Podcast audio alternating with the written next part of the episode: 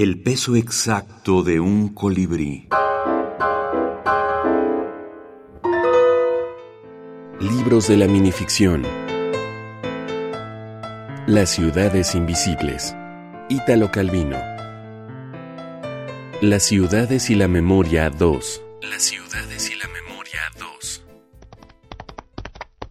Al hombre que cabalga largamente por tierras agrestes, le asalta el deseo de una ciudad Finalmente llega a Isidora, ciudad donde los palacios tienen escaleras de caracol incrustadas de caracolas marinas, donde se fabrican con todas las reglas del arte largavistas y violines, donde cuando el forastero está indeciso entre dos mujeres, siempre encuentra una tercera, donde las riñas de gallos degeneran en peleas sangrientas entre los que apuestan.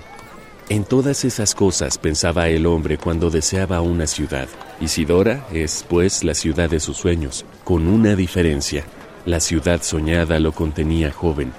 A Isidora llega a edad avanzada. En la plaza hay un murete desde donde los viejos miran pasar a la juventud.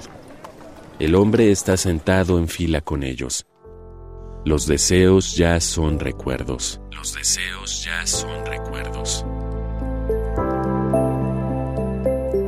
Pero de manera como, como interna o local, por decirlo de alguna forma, pues sí es un género que trabajó.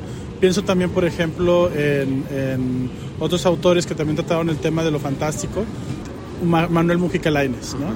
Por ejemplo, otros autores de lo fantástico como Manuel Mujica Lainez, argentino, que tiene un trabajo parecido, eh, de otras dimensiones, ¿no? Porque Mujica Lainez es proverbial, es así como de muchas páginas y Calvino lo condensa pues eh, lo hace con menos, ¿no? Pero yo sí creo que es, eh, e, es que es como la imaginación puesta al servicio de lo poético. Antonio Ramos Revillas, escritor y editor.